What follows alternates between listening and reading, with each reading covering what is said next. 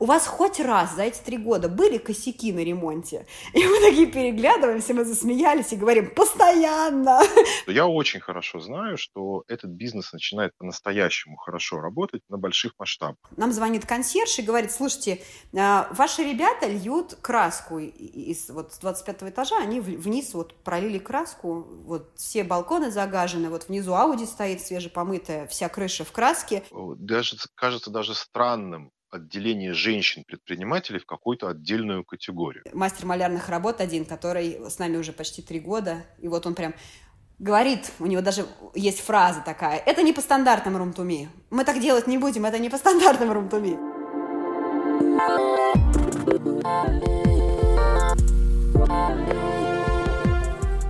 Всем привет! Это подкаст «Взяла и сделала». Меня зовут Наташа Чернова, и я придумала справочное бюро для медиа – Здесь мы делаем классные медиа и креативные проекты. Когда я запускала свое бюро, у меня было очень много вопросов. Они до сих пор остались. Как делать свой бизнес? Какие ценности удерживать? Как не испугаться? Кем вдохновляться? И еще мне хотелось при этом менять мир вокруг себя с помощью маленьких дел. Сначала я спрашивала друзей и близких, потом надоедала всем вокруг. А потом мы с командой придумали такую историю. Будем рассказывать истории женщин из регионов России, которые не побоялись, взяли и открыли свое дело. Про этих женщин еще никто не слышал в Москве. Они не были на обложках глянца.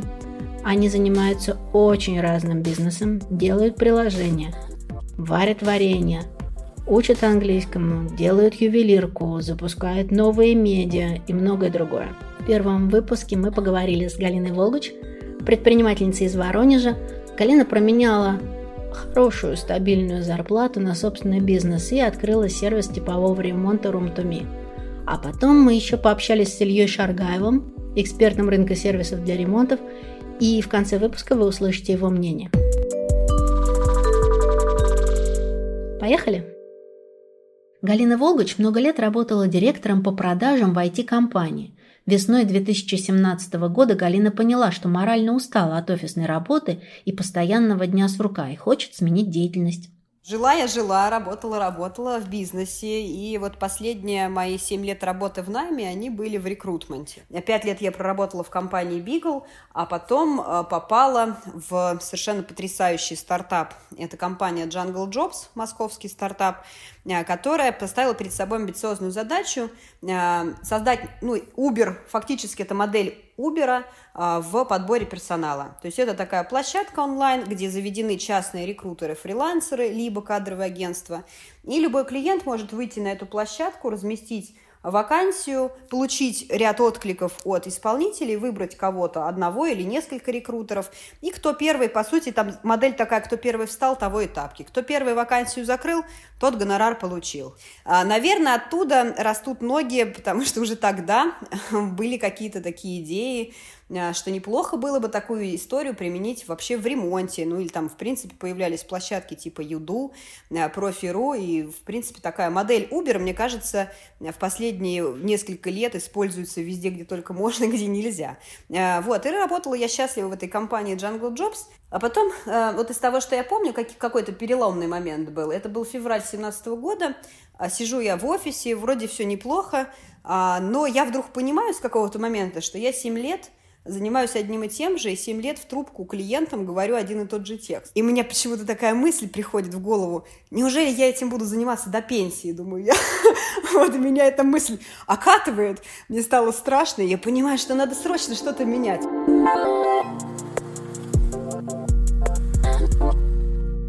Вместе с сестрой Анной и подругой Валерией Галина Волгач начала искать идею для общего бизнеса.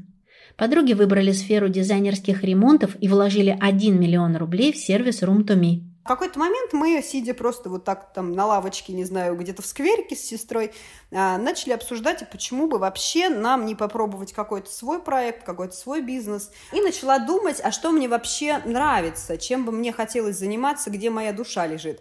Так получилось, что в тот период я только что закончила свой ремонт у себя дома, вот, плюс мы параллельно закончили ремонт у сестры в квартире. И просто практически все разговоры наши, как только я выходила из офиса, там попадала домой, они касались боли ремонта. То есть мы с утра до вечера обсуждали, какой ужас, нас тут пытаются обмануть, здесь рабочие плохие.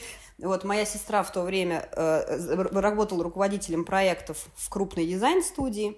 То есть фактически она была крайне приближена к сфере, вот, но, но там компания занималась именно э, дизайн-проектами и реализацией дизайн-проектов. То есть это такой больше эксклюзивный был продукт. А потом где-то в мае так сошлись звезды, что я ухожу из рекрутмента, я просто в какой-то момент встала и вышла, сказала спасибо, я пошла дальше себя искать. Моя сестра уволилась э, из дизайн-студии, это просто было чисто совпадение. Э, и подруга, с которой мы 10 лет дружим, я была ее первой работодательницей 10 лет назад. вот. Она сама из продаж. Она тоже увольняется. И мы садимся все втроем и такие, а давайте запустим уже. Что мы? Вот нам всем нравится троим что? Нам нравится ремонт. Мы все немножко в этом подразобрались, ну просто потому, что каждый поделал в своей жизни несколько ремонтов. Давайте подумаем, у кого сколько есть денег. Вот, то есть это был какой-то первый такой разговор, что мы можем вообще начать и насколько у нас хватит. Ну, мы там посидели, посчитали, поняли, что на троих у нас есть порядка миллиона рублей. А, в общем-то, для старта вполне пойдет. Хотелось что-то вот прям пошел и сделал. Ну, то есть вот когда из ничего рождается что-то, это, наверное, самое вообще воодушевляющее, что может быть. Вот поэтому мы стали думать про идею ремонтов, именно про конечную реализацию. А вот, а так как сестра работала в дизайн-студии, и был у нее некоторый опыт, а ей как раз не очень нравилась идея а, ремонтов по дизайн-проектам, потому что это всегда очень долго, это всегда какая-то очень дорогая история, а ты всегда ждешь каких-то эксклюзивных позиций на заказ. И, в общем-то, никто из клиентов никогда не получает ответ на самый главный вопрос, когда он начинает ремонт, во сколько мне встанет вся история, во сколько мне встанет ремонт. Это, в общем-то, вопрос такой, он очевидно, он беспокоит каждого, но ответа на рынке на этот вопрос, как ни странно, нет. И мы задались целью найти все-таки этот ответ – и наткнулись на интересную модель в виде фиксированной цены за ремонт. В то время это была единственная компания в Москве, эта компания сделана. А потом нашли компанию похожего профиля, компания «Фикс Ремонт» в Санкт-Петербурге, которая гарантировала срок ремонта и точную стоимость ремонта, которая включала все-все-все материалы, организационные вещи – а нас эта идея потрясла, и мы подумали, что мы можем сделать то же самое, потому что для этого есть все ресурсы. И даже есть уже какие-то знакомые а, бригады и мастера. И, в общем-то, мы давайте сядем, посчитаем, сможем ли мы такую гарантировать сумму а, и уложиться в, там, в конкретный срок, в конкретную смету. Сели, прикинули, поняли, что можем посчитать. Вот первая смета у нас была, а, я как сейчас помню, на 67 страницах excel вот, То есть мы учли там вообще все. И мы вышли на рынок уже как компания с готовым предложением, заявили, что мы гарантируем, что вот мы даем смету до начала ремонта, она включает все, и она не меняется до окончания ремонта. Срок ремонта составляет 100 календарных дней. То есть фактически 3,5 месяца твой ремонт готов. А, ну, для клиента суть бизнес-модели в том, что он приходит, выбирает один из готовых стилей интерьера. А, вы, мы выбрали самые популярные стили. Это лофт, скандинавский, прованс, современная классика, минимализм. А, он просто отдает ключи, если его смета устраивает, и через три месяца заезжает в полностью готовую квартиру. А, готовую от слова вообще, вот все готово.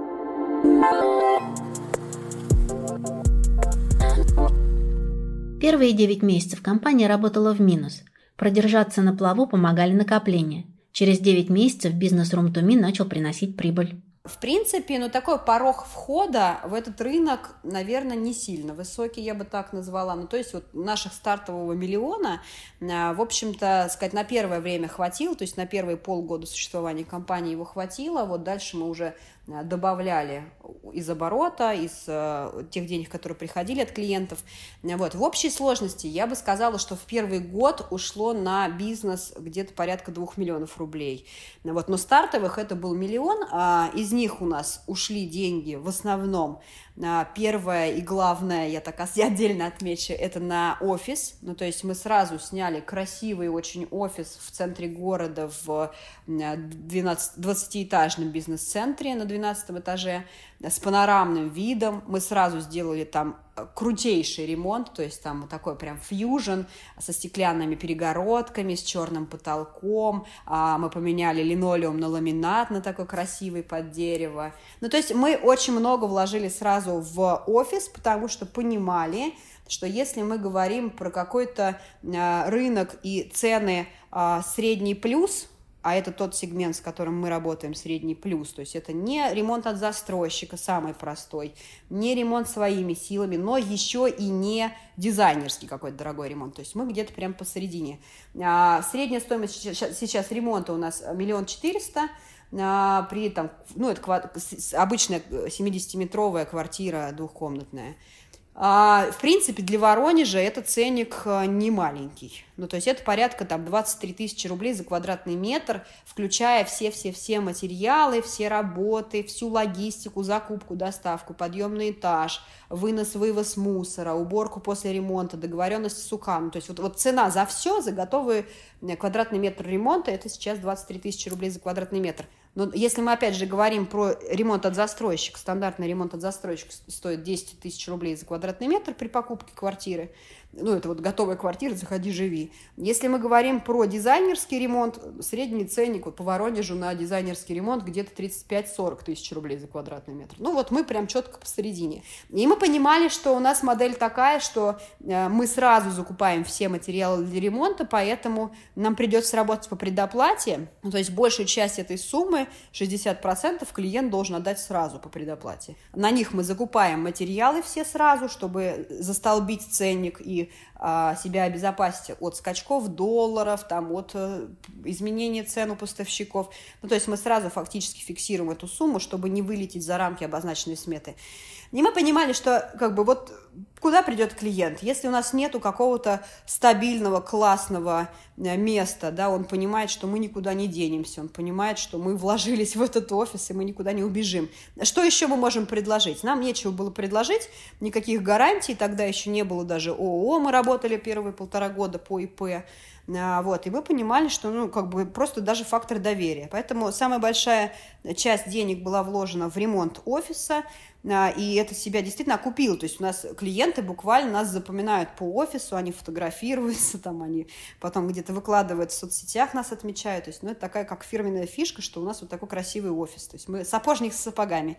Вот. И второе, что э, съело весь этот первоначальный бюджет, это маркетинг. То есть мы сразу э, поняли, что если мы хотим быстро выйти на рынок, нужно много вложить в маркетинг. Мы сделали красивый сайт, э, мы тоже проанализировали а какие сайты есть вообще у конкурентов, у всех, кто на этом рынке, поняли, что сайты так себе, вот, то есть они не очень красивые, они не очень вылизанные. И мы хотели, чтобы это был такой красивый, прям вот нормальный, цивилизованный на федеральном уровне сайт. И мы вложились в продвижение, то есть тогда, ну, там, три года назад еще было проще, продвинуться в Инстаграм-пространстве. Мы зашли там простым э, ресерчем, поняли, что никого в Инстаграме нет вообще из ремонтников. Вот, и мы быстренько-быстренько создали страничку и вложились вот тоже в раскрутку, раскрутку Инстаграм-страницы. Вот это были вот такие три основных инструмента, то есть офис, сайт и Инстаграм, с которых мы начали. Дальше уже мы там добавляли какие-то объявления, какие-то прочие рекламные активности, Яндекс.Директ там и так далее, так далее.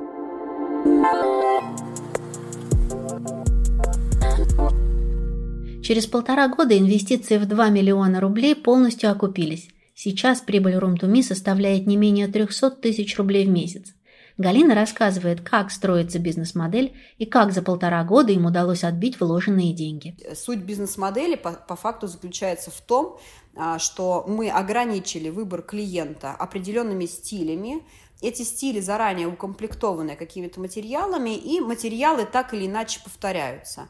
А, с одной стороны, для клиента это удобно, потому что мы знаем, что материалы проверены, мы с ними уже работали, мы понимаем, мы даем гарантию, более того, и наработанные материалы, и мы знаем, что это вот такие как бы двери волховец, вот они неубиваемые, они хорошие, они на века, и как бы мы можем под ними подписаться.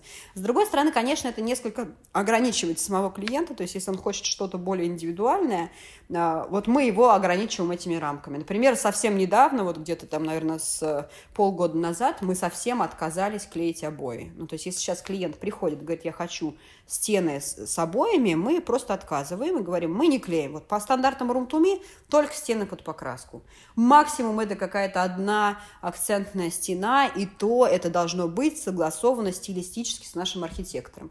Но потому что тоже были разные истории, когда там э, в конце концов, когда красивая картина, квартира, уже все отделано, и стеночки все выведены, клиент вдруг вешает обои, клеит обои, там, привозит на объект – а, такие, знаете, кирпичи с лозой, вот, то есть, ну, разное бывает, и все рушится, ну, то есть, ты только что вот была красота, поэтому мы достаточно сейчас а, твердо ограничили наши стили, и там, ну, плюс-минус, там, клиент, ну, чуть-чуть может добавить, чуть-чуть может изменить, но не сильно, вот, поэтому для клиента а, по сути, стоимость нашего ремонта составляет столько же, сколько если бы он делал ремонт сам, потому что мы закладываем розничную цену на материалы в смету. Более того, у нас прям открытая смета, он видит все ссылки, он видит, сколько стоит плитка. Вот если она стоит керам Мараса 1400 на сайте производителя, вот столько эта сумма вложена в смету. Но так как у нас а, закупается оптовая поставка от поставщика, у нас вот пласт работы с поставщиками, он достаточно огромный. То есть наша задача найти для нас максимально выгодные условия у поставщика, и по сути мы живем не на наценке на работы, не на наценке на материалы, а на том, что да, мы считаем по розничной стоимости, но сами зарабатываем на вот этой маржинальности, на скидке от производителей. Поэтому основная задача – это найти производителей. И, конечно, на старте а, первый год точно, пока мы устаканивали состав производителей, это тоже была проблема. А, во-первых, не все производители хотели с нами работать. Ну, то есть приходят три девочки, такие молодые. А, Здравствуйте, дайте нам, пожалуйста, там скидку в 15-20%. Вот, естественно, они все смотрели скептически и понимали, что там, подождите, давайте вы закажете сначала хотя бы там на одну квартиру, а потом мы на вас посмотрим, а, вот, притремся, вот. И, конечно, ну, вот договоренность с поставщиками, это был тоже такой отдельный болезненный пласт. Не все в нас верили, не куча поставщиков срывали сроки поставки, в, конец, в последний момент переигрывали цены, ну, то есть были моменты, когда там, особенно на первых ремонтах, мы подписались с клиентом, что мы уложимся в цифру X, в последний момент вдруг поставщик повышает цену, естественно, мы не укладываемся в цифру X. И у нас выбор либо прийти к клиенту и сказать, ой, мы ошиблись, доплати. Но это рушит всю бизнес-модель. Либо доплачивать из собственного кармана. В общем-то, что мы и делали. Ну, то есть какие-то первые проекты у нас э, где-то были в ноль, где-то какие-то проекты были прям в минус. Вот, в силу того, что вот пока устаканился состав рабочих, пока устаканился состав а, поставщиков. Мы достаточно быстро вообще в, вышли в плюс, то есть через 9 месяцев мы уже вышли в плюс, вот, и где-то через полтора года мы вообще вернули все, все вложенные деньги, начали уже зарабатывать. Вот. А, я не могу сказать, что это очень высокорентабельный бизнес, но здесь есть а, такие скрытые источники доходов, скажем так. Вот, то есть бывает так, что поставщики, например, один может предложить тебе 10% скидку, а другой может тебе дать дилерскую условие 40% скидки. Ну, то есть ты изначально, например, в бизнес-модель закладываешь, что у тебя маржинальность на материалах 15%, но по факту, да, там в ходе переговоров, в ходе того, что у тебя растут объемы, вдруг э, вырисовывается ряд поставщиков, у которых у тебя там 30-40%. Если говорить про прибыльность этого бизнеса, то, в принципе, прибыль там никакая, это невеликая, но меньше 300 тысяч рублей в месяц чистой прибыли не было. Это я говорю там про какие-то низкий сезон, там типа январь, февраль. Вот, понятно, что если сезон высокий, эта сумма в разы больше может быть.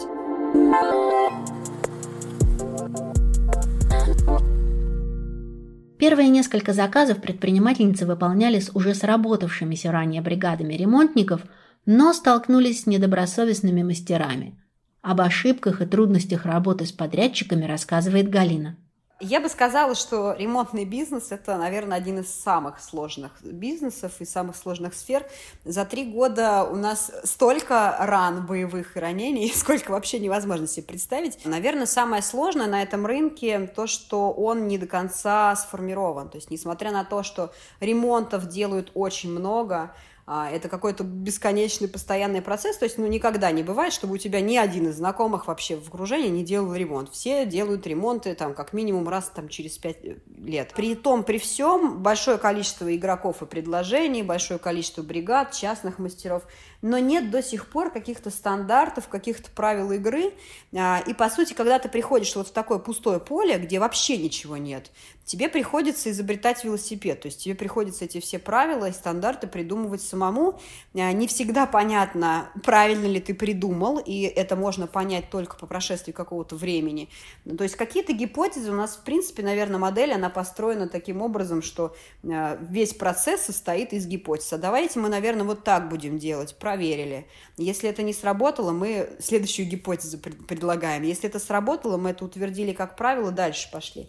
Вот. Из каких-то самых таких, наверное, ярких, значимых событий э, я расскажу интересный момент из переговоров с заказчиком. К нам недавно приходит заказчик, э, и вот мы рассказываем, как мы работаем, как здорово через нас делать ремонт, показываем ему примеры, отзывы клиентов. Он такой воодушевленный, и он такой прищуривается в конце переговоров и говорит – Слушайте, ну у меня есть один каверзный вопрос, я сейчас, наверное, вас поставлю в тупик, но вы мне только честно скажите, у вас хоть раз за эти три года были косяки на ремонте? И мы такие переглядываемся, мы засмеялись и говорим, постоянно, просто каждый раз, каждый ремонт, это всегда какая-то проблема, потому что это, ну, такая сфера, ремонт нельзя закончить, его можно только остановить. Из таких моментов, ну, у нас есть там забавные какие-то истории из э, того, как чудили рабочие, как чудили бригады. Вот, из самой, наверное, вопиющей истории а, мы пригласили демонтажников сторонних, это не наши ребята, вот, мы хотели попробовать кого-то нового и пригласили на демонтаж. Они должны были демонтировать старую электрику, ну и там по мелочи какие-то там отбить напольные покрытия, демонтировать, отбить плитку в санузлах. И э, квартира находилась на 25 этаже, э, и тут звонок. Нам звонит консьерж и говорит, слушайте, э, ваши ребята льют краску из вот, с 25 этажа, они вниз вот пролили краску, вот все балконы загажены, вот внизу Ауди стоит свежепомытая, вся крыша в краске. что вообще происходит? Мы такие спокойные, да это вообще не наши ребята, у нас вообще до краски нам еще как, я не знаю, как до китайской Пасхи, э, это не мы. Она говорит, ну точно ваши, мы поднялись, послушали, это точно из вашей квартиры. Ну, мы руки в ноги, естественно, все втроем поднимаемся, в панике приезжаем туда, смотрим на масштаб бедствия, видим, что действительно Ауди новая, черная, она стоит такая вся белая крыша у нее. И дальше мы поднимаем глаза, и мы понимаем, что с 1 по 24 просто все подъезды в чем-то белом. Эти ребята чудные, они догадались почему-то, у них был пылесос, они все пропылесосили, ну, то есть после демонтажа и потом они открыли пылесос на балконе и, наверное, подумали, что пыль улетит куда-то вот вверх, я не знаю. Ну, то есть, и, ну, естественно, все упало вниз, все осело. Мы вызывали э, клининг, мы вызывали промышленных альпинистов, отмывали с первого по 24 этаж. Отмывали это Ауди, там, слава богу, был тоже там собственник такой лояльный и добрый. Он такой, все нормально, все нормально. Вы, главное, помойте, как было. вот. Но это был, конечно, кошмар. Но и таких вещей, наверное, на каждом ремонте, ну, то есть там не настолько вопиющих, но что-то всегда идет не так. И здесь смысл э, нашего сервиса для клиента в том, что клиент вообще это не видит. То есть клиент, у него такой ремонт, это такое красивое облачко. Он увидел картинки, как все будет, потом мы ему присылаем отчеты. Вот у тебя сначала нет стеночек, вот мы поставили стеночки, вот мы их заштукатурили, вот зашпаклевали, вот покрасили. И у него прям такой вот город-сад расцветает на глазах. У него все хорошо и вообще чудненько. Вот. Но то, что внутри происходит, то есть на каждом этапе что-то всегда идет не так, там где-то прорвало трубу, где-то мы не смогли дождаться газовщиков для переноса газовой колонки. Вот наша задача смягчить для клиента, но при этом мы в этом живем. Ну, то есть мы, я не знаю, как мы еще не все седые, вот, но, тем не менее, мы постоянно вот в этом стрессе, и, конечно, мы не были готовы. Ну, то есть мы знали, что это сложно, мы знали, что это всегда проблема, но мы не знали, что настолько.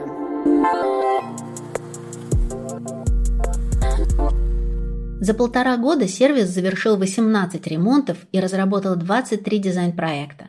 О том, как появились стандарты Room to Me, как прививали качество сервиса ремонтов и как меняется спрос, привычки и вкус клиентов, рассказывает Галина.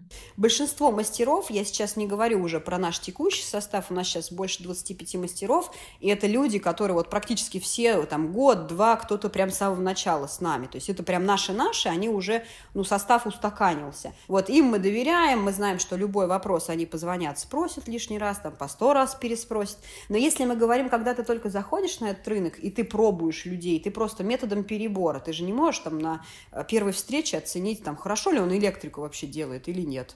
Или все закоротит, в конце концов. Вот, то есть ты, ну, такие вещи чуть-чуть можешь проверить, вот, но до конца, конечно, только в деле ты увидишь, как он это делает. Отдельная боль а, – это боль работы с прорабами. То есть изначально, когда мы только запускались, э, как раз мы подглядели, значит, модель, какая, ой, как здорово, что генерируй себе клиента поток, найди бригады нормальные и передавай клиентов бригаде за процент, и будет тебе вообще счастье. Как, какая красота. Ну, не работает это, это вообще, если говорить про какие-то основные сложные моменты в этом бизнесе, если мастера и рабочие не твои, и ты никак их не контролируешь, и ты никак на них не влияешь, у тебя, тебя ждет жестокий такой удар, а, о низкое качество, о, о, плох, о плохие отзывы от клиентов. То есть эта модель, на мой взгляд, работает только если это твои мастера и там вот твои-твои рабочие. Бригада – это такой отдельный сорт. Вот прораб – это такой отдельный фрукт, можно сказать. А, и отдельный источник нашей боли, а, потому что в бригаде люди все связаны, как правило, это какие-то родственники, либо вообще они дружат уже годами. И если что-то идет не так на ремонте, а, ты никогда не добьешься правды. То есть ты приходишь, маляра нет. Почему? Ну, там, на самом деле, потому что он запил, а тебе там сантехник говорит, он заболел. Вот. Если какой-то есть, не знаю, какая-то проблема на ремонте, никогда в жизни ни кто из бригады, ни сам прораб тебе честно об этом не скажет. Ну, то есть у нас были, когда мы поначалу подключали бригады, вроде бы проверенные, вроде бы хорошие ребята там и все, и рукастые. А, мы приезжаем, пол стены вывалилось. Ну, то есть была монтирована раковина в стену, в гипсокартоновую, и они не рассчитали нагрузку, и просто раковина вывалилась из стены. Мы звоним прорабу и спрашиваем, как так вообще? Ты вообще в курсе? Он такой, нет. Мы такие, подожди, ну это твой проект? Ну да. Ты же с нас деньги берешь дополнительные, там, процент за прорабство. Ты же там на нашей стройке жить должен. Как так? Мы вот приезжаем, мы в курсе, что там вывалилась раковина из стены, а ты не в курсе. Он такой, ну я не успел доехать. Ты фактически в такой вот ловушке, э, когда ты вроде как... Ну, ты за чужого парня подписался фактически. Ну, как без меня меня женили. То есть ты вроде подписался, что ты сделаешь в срок, а ты никак не можешь повлиять на этот срок. И это не работает. Мы в свое время вот поработали с одной бригадой, со второй. Мы думали, что дело в бригаде. Мы думали, что, может быть, у нас с ним какой-то не контакт. И в итоге вообще отказались от этой... Ну, то есть мы поняли в свое время, что если мы сами контролируем постоянно процесс, если мы там живем фактически на этих ремонтах, и мы оттуда не, вообще не вылезаем, ну, зачем нам прораб? И мы просто отказались от этой идеи, набрали отдельных мастеров, то есть они у нас скорее такие специализированные, то есть у нас по специализациям разделены, и это не бригада никакая, это вообще независимые друг от друга люди. А, вот в таком формате работает, потому что если заболел завтра электрик Эдик, я на его место вывожу другого электрика, и все дальше работает как, как часы. А, это нам руки развязало значительно, но, конечно, ушло время на то, чтобы таких э, ребят найти. Ну, ребят добросовестных, кто там не пьет, не ворует, а, там, я не знаю, без каких-то вредных привычек, кто пунктуальный, а кто еще проникнется вообще идеей, потому что ремонты у нас тоже необычные, они там это не евроремонты, там у нас нет, не знаю, пластикового плинтуса в цвет пола. вот, то есть у нас есть какие-то принципиальные ограничения, то есть мы точно не будем делать а, розовые обои, например, вот как, как, не знаю, как у застройщиков, или розовый линолеум, мы вообще с линолеумом не работаем. То есть есть какие-то ограничения, вот, не всем это подходит, то есть приходит к тебе первый раз рабочий, когда он только знакомится, и такой, а почему мы не можем это сделать?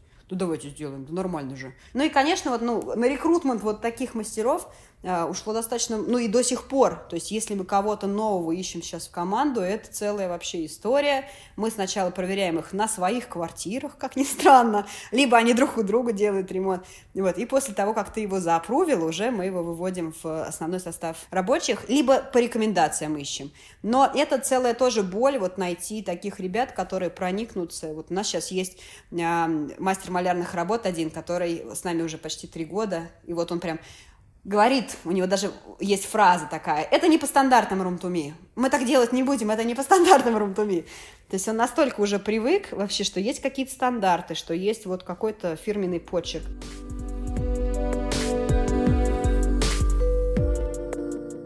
Во время самоизоляции горожане были вынуждены надолго остаться дома, заново посмотреть на свои квартиры и вписать в них все атрибуты нормальной жизни – работу, учебу, приготовление еды, спорт, досуг, прогулки и даже шопинг. Центр городской антропологии КБ «Стрелка» исследовал повседневные практики горожан, связанные с жильем в условиях карантина, чтобы выяснить, как во время самоизоляции меняются их ценности и запросы относительно пространства в своем доме. Исследователи выявили актуальные вопросы горожан по изменению жилой среды. Среди них запрос на изолированные пространства для работы для каждого члена семьи, разделение квартиры на пространства для уединения и совместного пользования, места для отдыха, например, балкон как альтернатива спортивной площадке. О новых запросах клиентов в Воронеже и влиянии пандемии на бизнес рассказывает Галина. Как ни странно, вот за последние там полгода с начала карантина наш бизнес прибавил в весе. Вот, то есть мы даже считали по отношению к первому-второму кварталу 2019 года, ну вот полугодие сравнивали первое и второе, у нас прирост на 30%. Вот, нам в каком-то смысле повезло. Вот, повезло почему? Потому что из-за того, что границы закрыли, из-за того, что у людей были заморожены отпуска и остались какие-то денежные средства, ну ехать никуда нельзя, вот, все решили делать ремонт ремонты. Вот, и у нас такой прям был приток и всплеск клиентов, вот, и запросов. Вот, где-то мы уже стали выбирать клиентов, то есть, да, там, как бы, наверное, здесь мы вам не нужны, а вот здесь мы вам точно нужны, вот, и где-то мы стали даже на своем уровне фильтровать э, запросы, вот. Ну, для нас вообще пандемия сыграла на руку, если можно так сказать. Вот, клиент все-все прям решили заняться обустройством дома.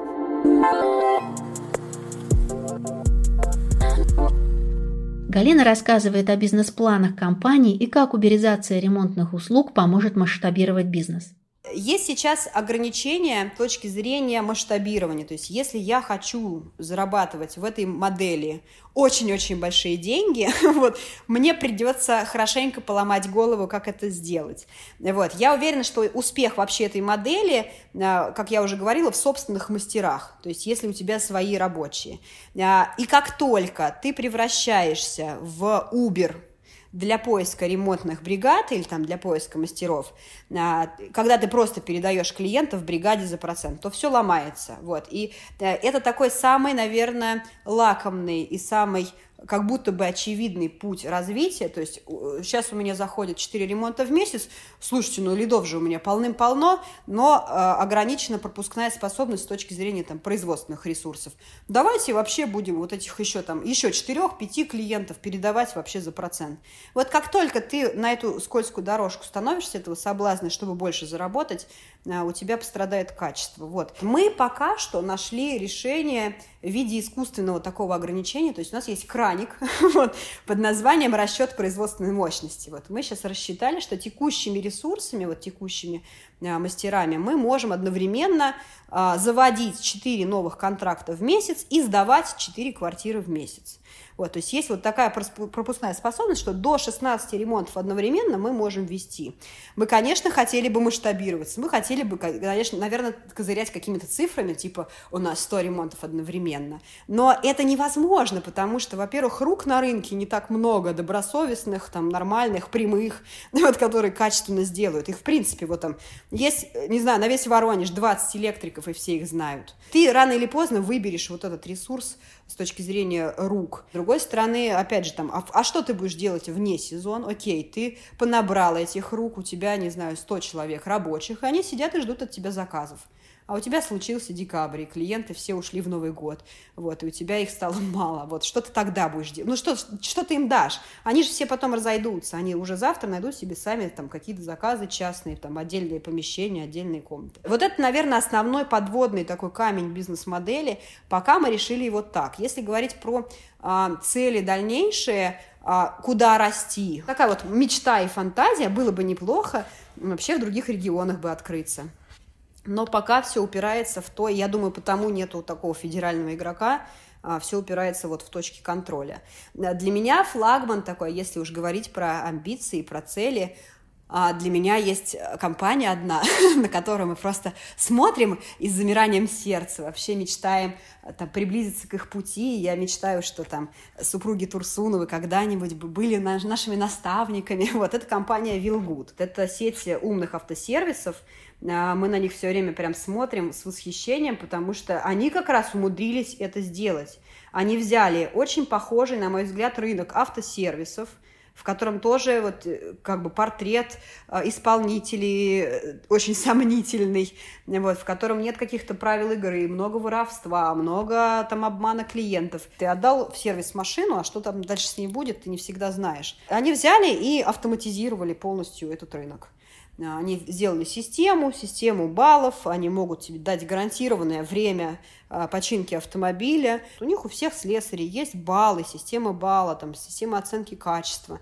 А, клиент, когда заводит машину, ему прям присылается смс, что через 23 минуты ровно твоя машина будет готова. Ну и это шок, конечно, контента. Вот они пошли по такому пути, они все автоматизировали а, и смогли масштабироваться там до больше 100 филиалов у них сейчас по России, ну там или по франшизе они развиваются. Вот, э, наверное, это ближайший для нас пункт. То есть сейчас мы все пустили в угоду автоматизации. Мы сейчас стараемся автоматизировать все, все процессы. Закупки, логистику, а, производственный график, контроль рабочих, вывод рабочих по графику. Вот сейчас мы пытаемся все это автоматизировать и сложить в такую красивую, масштабную IT-экосистему. Но вот не знаю, что из этого получится, посмотрим.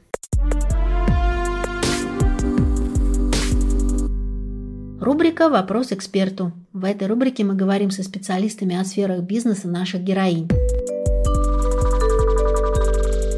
Мы поговорили с Ильей Шаргаевым, сооснователем технологического сервиса по ремонту квартир «Сделано». Илья рассказал нам, для чего нужны сервисы типового ремонта и какое их ждет будущее.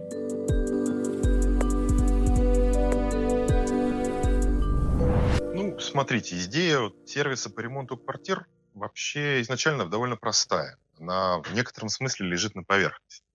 Если заранее подготовить для типовых квартир, которых в Москве подавляющее большинство, типовые же решения, начиная от самой стилистики интерьера и заканчивая полным перечнем комплектаций, исчерпывающими, э, исчерпывающая такая подготовка. И затем отладить, э, отладить процессы выполнения работ, то результат для клиента будет предсказуемым, качественным и не слишком дорогим. И такой подход позволяет принципиально снизить неопределенность, которая обычно присуща процессу отделки квартиры с этой анекдотической непредсказуемостью бюджета и известной поговоркой, что ремонт нельзя закончить, его можно только прекратить.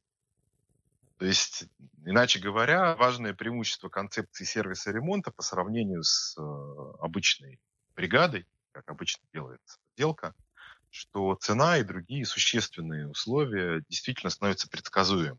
И недостаток такого сервиса в том, что все преимущества а, этой модели работают на самом деле только на больших, действительно больших масштабах, начиная с сотен и даже, может быть, с тысяч э, ремонтов квартир.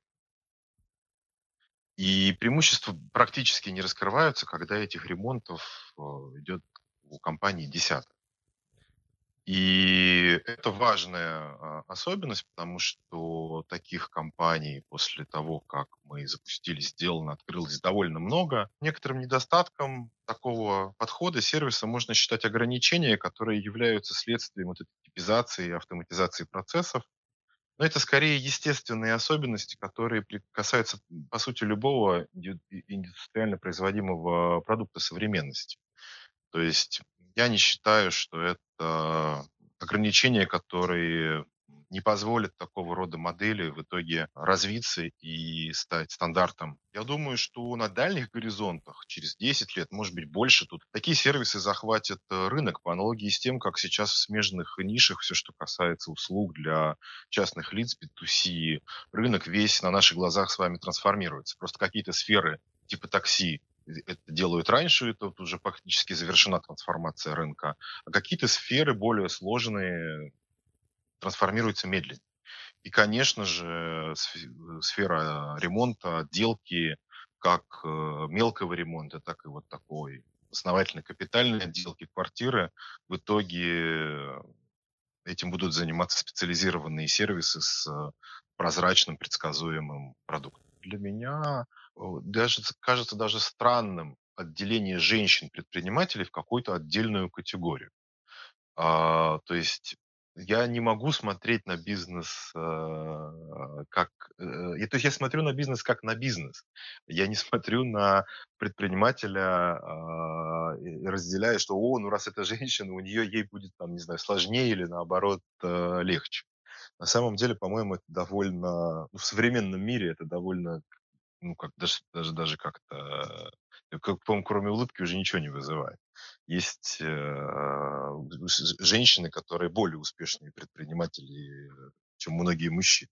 На мой взгляд, как человека, который построил компанию, которая заняла на этом рынке лидирующее положение, делал сотни э, ремонтов, э, к сожалению, э, для Галины не очень э, благоприятный э, прогноз а точнее говоря, я понимаю, что она находится в довольно сложной ситуации, и из этой ситуации не так просто развиваться дальше. Что я имею в виду?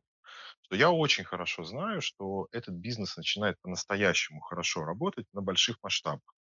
Потому что э, мы тоже проходили через стадию, когда мы делали 10-15 одновременных э, ремонтов. И потом мы проходили несколько стадий роста. Можно сказать, что каждый рост там, втрое по отношению к предыдущим цифра, цифрам – это очень значительная переделка компании, э, это очень чувствуется. Перестраивать приходится почти что все. И э, кроме того, поскольку в процессе роста, развития у такого бизнеса начинают вылезать всякие разные сложности, и на каждом следующем уровне развития эти сложности нового вида, нового типа, а, требуются довольно значительные инвестиции для того, чтобы покрыть вот этот вот э, не, неэффективность, неидеальность на перегоне от 10 э, квартир к 30, от 30 к 100 и дальше там от 100 и так далее. И в этом плане э, такой скачок его делать будет э, сложно, потому что я думаю, что работая, скажем, в Воронеже, имея более маленький рынок, чем в Москве, и инвестиции привлекать пропорционально сложнее. И в этом плане мне трудно на эту тему что-то советовать. Я скорее могу сказать, что, а, наверное, разумным будет развиваться достаточно а, внимательно, осторожно, то есть следить за своим а, ростом и следить за тем, чтобы из-за этого не могло ухудшиться качество а, операции, а как следствие качества продукта, результата. И в частности, например, выход в другие города а, я бы не рассматривал, потому что это сильная расфокусировка ключевых людей в команде. До тех пор, пока вот не будет пройден следующий этап развития, когда Потому что когда у меня идет 10-15 ремонтов, я практически всем могу управлять вручную сам. Когда у меня идет там всего-навсего там 30-40, это уже невозможно. Мне уже нужно отстроить такую систему, в которой у меня есть ключевые специалисты, каждый из которых хорошо знает свою часть работы, там, инженер а, надзора, специалист по закупкам и так далее, и так далее. Я не буду в этом коротком интервью подробно все это разворачивать. Но э, смысл в том, что это гораздо проще делать, когда это находится у тебя под гла- в руках, перед глазами. нежели чем это находится где-то далеко, тем более в другом городе. А тут есть еще другие возможности для развития. Понятно, что а, Галина может, а, например, предлагать своим клиентам кухню или обстановку мебелью. И, конечно, а, найдя таких партнеров, большую часть работы будет делать такой партнер. Он сам и спроектирует и сделает кухню.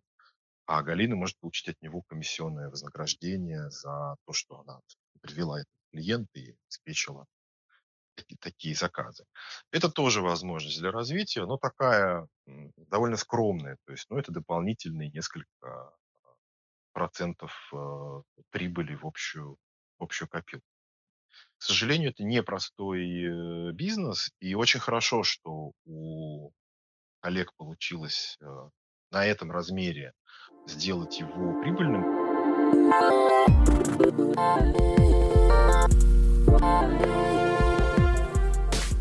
Это был подкаст «Взяла и сделала» – авторский проект «Справочное бюро для медиа». Спасибо, что послушали эту историю. Наш подкаст доступен в Apple Podcast, Google Podcast, на Яндекс Музыке, CastBox и других платформах для подкастов. А еще пишите отзывы и оставляйте комментарии. Ваша поддержка очень важна для нас и наших героинь.